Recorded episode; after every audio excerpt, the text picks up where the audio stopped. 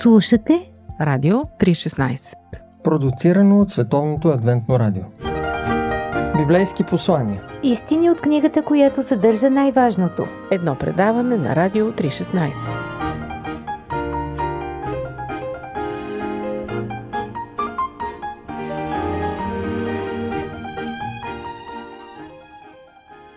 Здравейте, скъпи слушатели! Вие сте с предаването Библейски послания.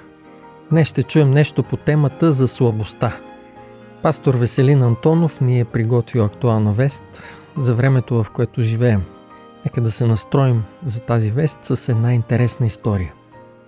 Малко момче претърпява тежка автомобилна катастрофа и губи лявата си ръка. Но въпреки това той е въодушевено да учи и да практикува джудо. Започва уроци при един стар японски треньор. И след 3 месеца тренировки то се чувства обесърчено, защото неговият треньор го учи и го кара да практикува само една единствена хватка. Накрая момчето не се стърпява и му казва Сенсей, не трябва ли да уча повече хватки и движения? Момче, отговаря му учителя, това е единствената хватка, която знаеш но това е единствената хватка, която трябва да знаеш. Макар момчето да не разбира, все пак то се доверява на треньора си и продължава да се упражнява. Няколко месеца по-късно сенсеят завежда момчето на първия му турнир. За изненада на всички, а и на самото момче, младежът печели с лекота първите две схватки. Третия матч се оказва малко по-труден – но след известно време опонентът му проявява нетърпение и допуска грешка, като момчето ловко използва единствената хватка, която знае и отново побеждава. Все още изумен от успеха си, малкия вече се оказва на финала на турнира. Там противникът му обаче е много по-голям, по-силен и опитен състезател. Той мачка момчето с физическото си предимство, но то упорито не се предава. Притеснен, че малкият може да пострада, реферът предлага да прекъсне матч. Но учителят на малкото момче отказва и настоява срещата да продължи. Скоро след това силният състезател допуска много сериозна грешка, от която момчето веднага се възползва със своята хватка и печели мача и турнира. Състезател, шампион, само с една ръка. На път за вкъщи, когато се прибират, младежът набира смелост и пита своя треньор. Сенсей, как спечелих турнира само с една хватка, която знам? Спечели по две причини, отговаря му учителя. Първо, почти си освоил едно от най-трудните хвърляния в джудото. И второ, единствената възможна защита срещу тази хватка е противникът ти да те хване за лявата ръка. Най-голямата слабост на момчето всъщност се превръща в най-голямата му сила. И това много точно съответства на думите на апостол Павел. Когато съм слаб, тогава съм силен. Какво означава това? Как може, когато си слаб, да бъдеш силен? Вярвам, че веста, която ще чуете след малко, ще ви помогне да разберете.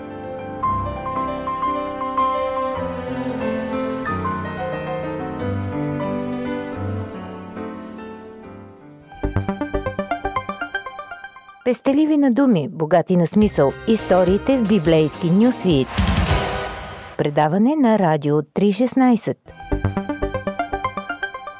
Библейски послания.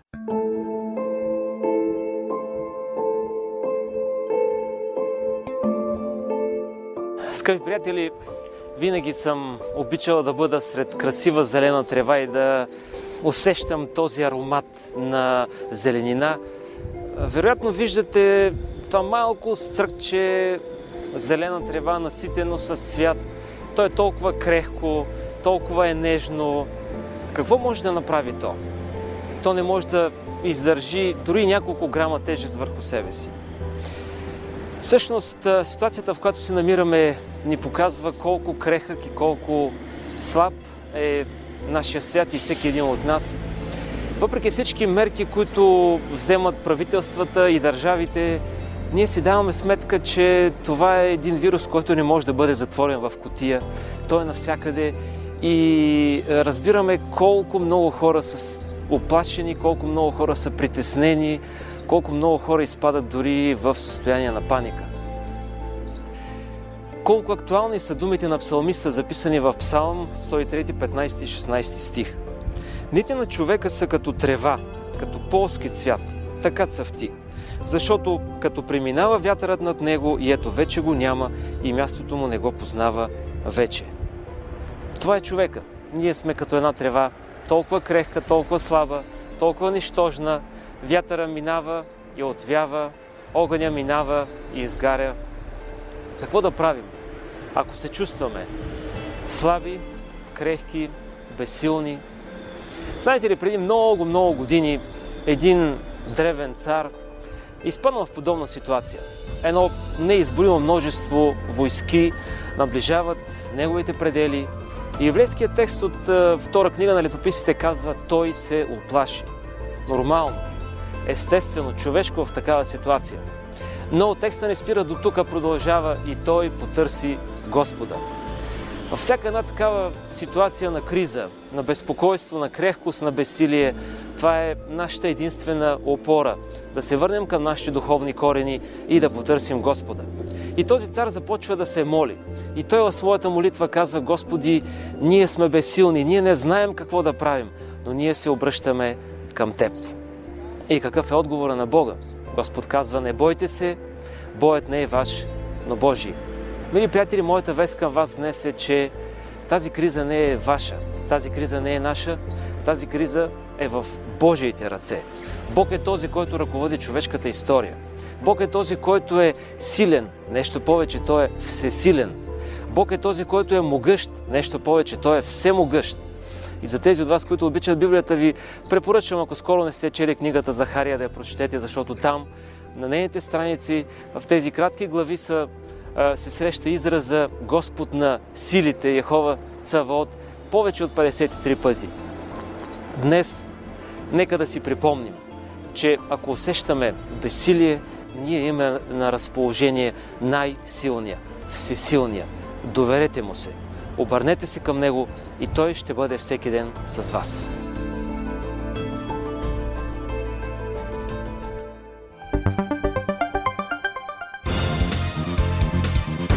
Какво да кажем за дискусии по Радио 316?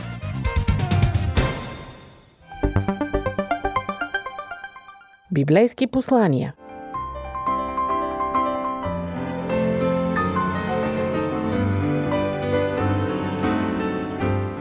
Скъпи приятели, бесилието винаги ни застига, рано или късно. Точно тогава виждаме реалността на нашия живот. Колкото и да си силен, срещу много проблеми ще се окажеш безсилен. Тогава ти остава само едно – да се довериш на Всесилния, който ти е обещал своята любов и подкрепа дори и в най-безнадежната ситуация. Слушайте ни отново и следващия път. До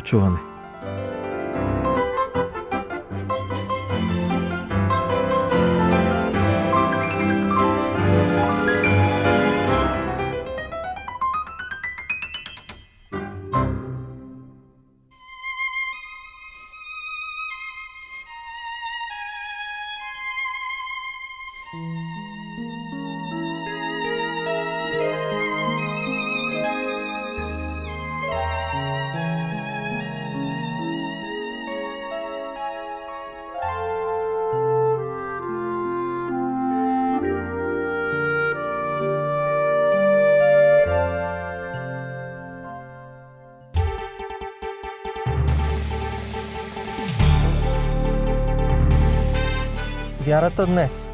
Събития и коментари.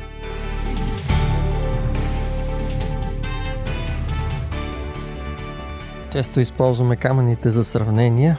Всички чуваме или пък употребяваме изразите студен като камък, твърд като камък или всеки камък си тежи на мястото или пък казана дума хвърлен камък и други подобни – и това показва, че камъните изглежда са важна част за човешкия живот.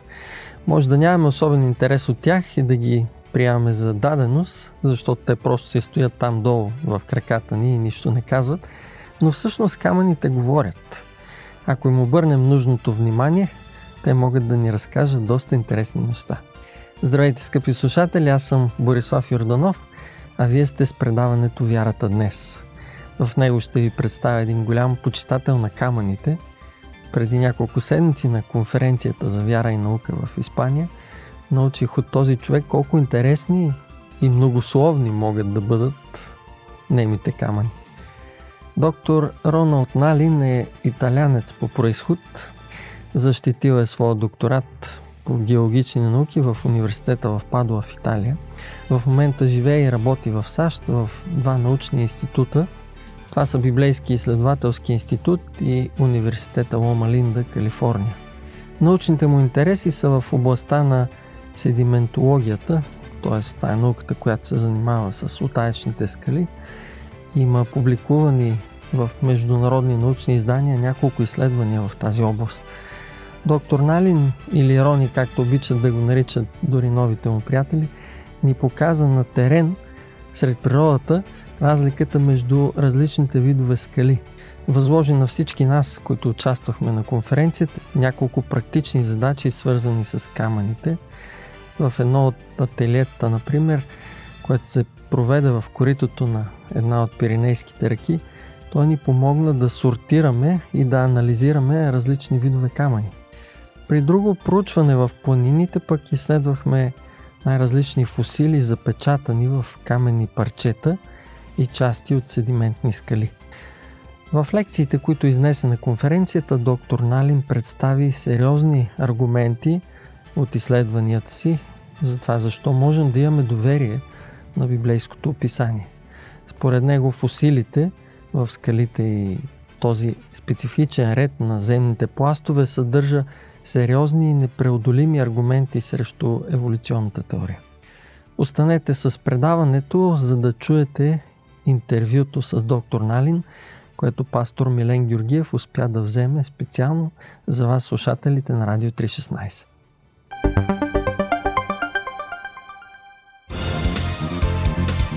Какво да кажем за дискусии по Радио 316?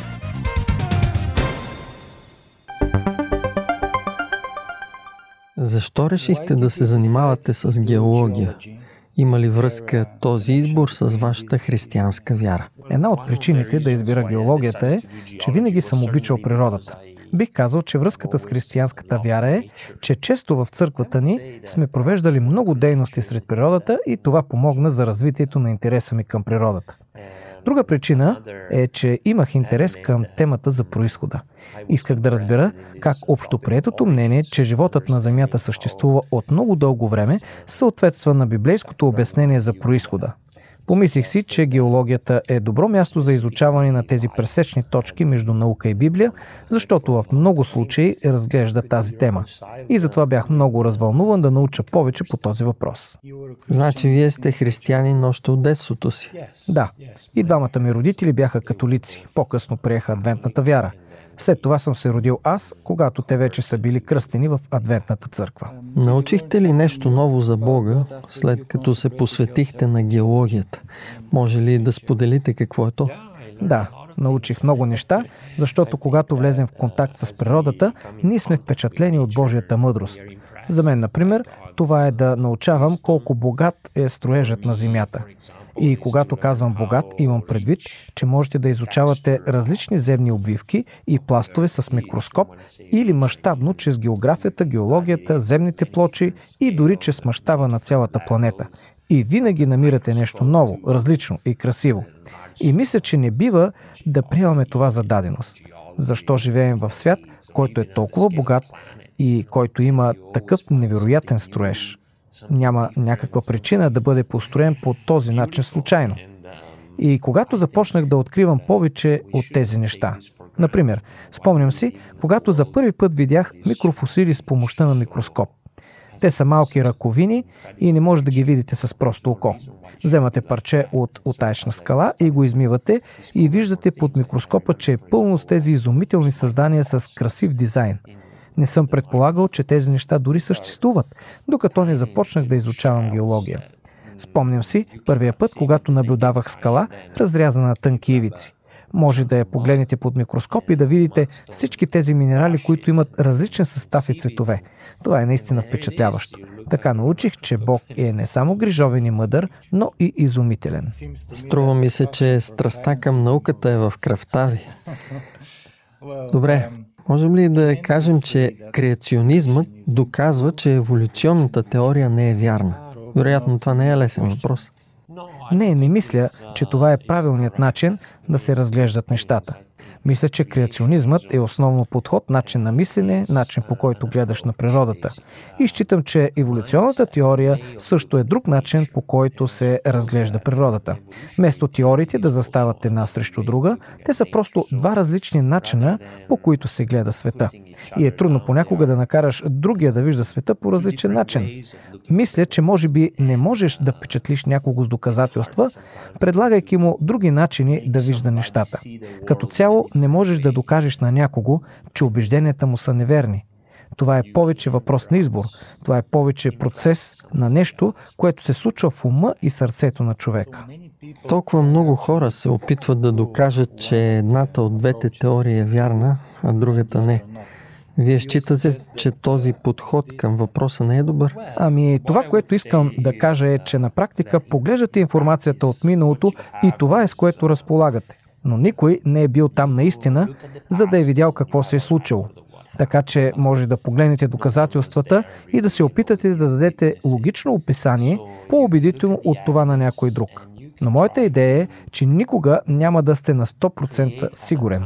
Да докажете на някого, че сте прав или че греши, или да имате абсолютна сигурност за нещо, което е в миналото, е различно от експеримент, който може да разгледате в настоящето. Нали? Винаги има елемент на вяра, както в модела на креационизма, така и в модела на еволюцията. Винаги има елемент на нещо, което избираш и решаваш да приемеш, защото виждаш смисъл в него. Но това е избор, нали? Например, еволюционистите никога не са показали как се появява живот от неживата материя. Нямат нищо. Няма експеримент, който да повтори тази предполагаема поява на живота. Но разглеждайки определени факти, някои хора избират да повярват, че това е което се е случило. И по същността си това е вяра, защото не е основано на експериментални доказателства, но е индиректен извод. Същото се случва и с креационистите. Има някои елементи в описанието на происхода, които приемаме чрез вяра. Знаете, не сме били там, когато Бог е оформил света и е извършвал творческата си дейност. Но ние вярваме. Когато наблюдаваме света, виждаме неговата организация, неговата сложност и в това има смисъл. Но отново да кажем, това е избор. Избор, който правим. Така че не бих казал, че има нужда да доказваме на някого, че е прав или че греши. Но ние се опитваме да повлияем на неговото разбиране за света. Опитваме се да представим някои факти, които могат да накарат човека да се замисли и да си каже, явно мога да избера нещо различно от това, което съм избирал до този момент. Докато говорите тези неща, си мисля, че като християни се стараем да уважаваме другите, въпреки че някой може да е адвентист, друг католик, православен и протестант, или дори да принадлежи към различна религия. Защото става дума за вярата и личността. И така ми изглежда, че и в науката, креационизмът, еволюционната теория, казахте, че и в двете има елемент на вяра. Би трябвало да се учим как да уважаваме мнението на другите. Да, мисля, че трябва да бъде двупосочно, в смисъл, че много често науката търси сигурност, стабилни доказателства. Така че не се харесва много, когато някои неща се основават на вяра. Затова може да почувстваш грубост, когато внесеш ограничения и несигурност в модела си. Ще получиш много силни реакции от научната общност, че не бива да изграждаш система, за която не знаеш много. Но в действителност това е естеството на човечеството. Всеки е ограничен. А съществува идеята, че науката е маршът на прогреса, който запълва всички ограничения. Но това ли е истината? Може ли да запълним всички ограничения? Не. Всеки го разбира това, с изключение на някои от учените. Науката не може да отговори на всички въпроси. Има неща, на които не може да се отговори. Достигаш границата. Има ограничение на това, което можем да направим сега. Това не означава, че искаме да защитаваме невежеството. Защитаваме познанието и развитието на познанието, но това е зрялото разбиране. Смисъл, че не очакваме това познание да е решение на всичко, да е отговорът и истината. За нас то е истина, а ако го поставим в контекст, че има Бог, който е създал този свят и закони. И когато поставим познанието в този контекст, чувстваме, че имаме развитие и напредък. Но очевидно не всеки споделя това разбиране. Значи съветът ви е да мислим за себе си малко по-скромно, защото в крайна сметка сме ограничени създания. Животът събран в едно интервю. Живот – джобен формат. Добре. А като християнин имате ли възможност да споделяте своята християнска вяра с колеги, които не са вярващи? Да, да. Мисля, че я споделям преди всичко чрез взаимоотношенията и приятелството си. Приятел съм с колегите си. Разбираме се много добре. Имаме обща страст да изследваме скалите и природата. Ценим се един друг. Има много добри хора в научната общност, много сърдечни хора. Вярно е, че много пъти не споделяме един и същи мироглед, но мисля, че това може да се остави за по-късен етап. Вместо да започваме с дискусия по различията си, намирам, че е по-добре да се опознаваме един друг. Да разберем, че въпреки различията в разбиранията ни, можем да си имаме доверие и желание да развиваме взаимоотношения и след това започваме да дискутираме дори по-дълбоки неща. Установих, че разбирането, че има Бог, който се грижи за нас, е много успокояващо за онези, които не са толкова сигурни за Бога. Ако сте приятел с някой, който не е толкова сигурен и няма силна вяра, може да направите добро за този човек чрез вашата вяра. Защото може да му предложите да се помолите за него и да покажете загриженост по специален начин. И хората наистина търсят подобна подкрепа. Може ли да споделите как Бог ви помага на вас лично като учен? Интересен въпрос. Търся Божията помощ всеки ден, защото чувствам отговорност като учен да разбирам по-добре света от една библейска гледна точка. Сложно е, защото има много неща, които все още трябва да разберем и да научим. Въпреки това вярваме в Бог като Създател и в Неговата намеса в историята. Ролята на учените е да покажат как в действителност процесите са се случили, а не да кажеш само, че Бог го е направил. Трябва да покажеш как го е направил. И много пъти това е извън нашето разбиране. Но когато става дума за наука, трябва да разглеждаш в известен смисъл и процесите. Така че да съм геолог и да изследвам информацията, която дават скалите, ме задължава да дам обяснение как нещата са се случили по-бързо, отколкото обикновено се счита. И това не е лесен процес. Трябва да бъдеш достоверен в разсъжденията си. Трябва да търсиш обяснения. И понякога откриваш неща, които те озадачават как да ги обясниш. И всеки път в тези случаи аз отивам при Бога. И това е начинът по който Той ми помага. Всеки път, когато не разбирам нещо или имам нужда от помощ да бъда по-креативен, или ако работя по проект, който ме притиска с крайния срок, ако има нужда да напиша доклад или абстракт, откривам, че Бог е добър източник на сила и мъдрост. Наистина не знам по-добро място, където да отида. Просто отивам при него. Доктор Налин, вие работите за Геонаучния изследователски институт. Какво може да кажете на нашите слушатели за този институт? Как може да им го представите?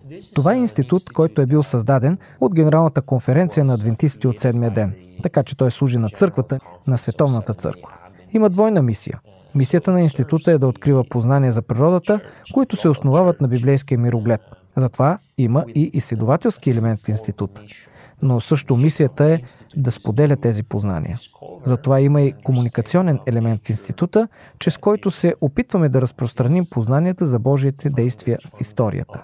Така ние служим по много различни начини. Чрез нашия уебсайт grizda.org, чрез социалните мрежи, но също така и публикуване на статии от изследванията, които правим. Публикуваме още и в издания на научната общност. Организираме и събития, семинари и обучения за преподаватели, администратори и пастори. Целта на института е да улесни комуникацията и обучението в тази особена област на вярата и науката. Това в действителност е малък институт, който има само петима учени. Но имаме и офис клонове по света, които се ръководят от по един учен във всеки от тях. Имаме един в Европа, в Испания. Имаме един в Южна Корея, друг в Мексико и един в Бразилия. Това е малък институт с голяма мисия, но е толкова хубаво, че църквата инвестира усилия и пари, защото изисква средства да се поддържат не само работещите в института, но и сградите и инициативите. И влаганите средства показват посвещението на църквата и какво голямо значение има това за живота на християните. Благодаря ви. Искам да ви пожелая успех и развитие в работата, особено когато се опитвате да разкриете на другите тази по-научна картина за нашия Бог. Накрая искам да ви питам какво бихте пожелали на нашите слушатели. Развълнувал съм от тази възможност да се обърна към вашите слушатели и искам да ги окоръжа, всеки от тях, да спре за малко и да помисли за голямата картина. Да събере заедно всички тези елементи, които идват от науката, от личният опит, дори от прочита на Библията. Да събере всички тях и да помисли кое е най-правдоподобното, най-реалистичното, най-смисленото обяснение. Когато погледнем себе си и света, има ли логика в това този свят да е резултат от случайни процеси или има нещо повече? Всеки слушател може да е в различен етап от своя живот. Някои може да разбират, че наистина има Бог и не винаги е лесно да се приеме. Това е пътуване. И ако сте слушател, който в този момент от живота си обмисля да разгледа голямата картина, споделям, че съм открил голям смисъл от това да включите Бог в тази картина. И ви окоръжавам да направите това и вие. Много ви благодаря. Бог да ви благослови в работата и бъдещите планове. И аз ви благодаря. Радио 316, точно казано.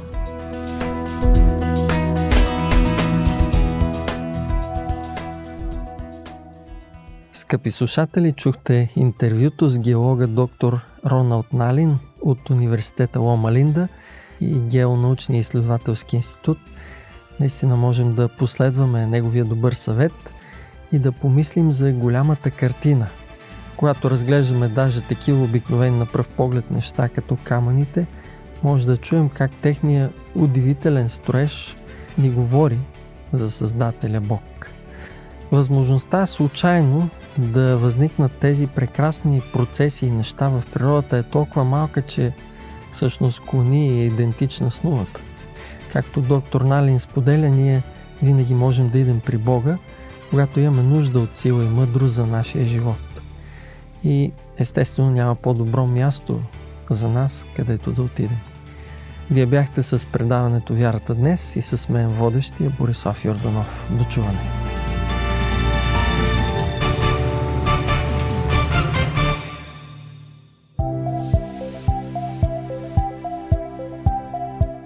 Радио 316. Продуцирано от Световното адвентно радио. Сайт 3-16.bg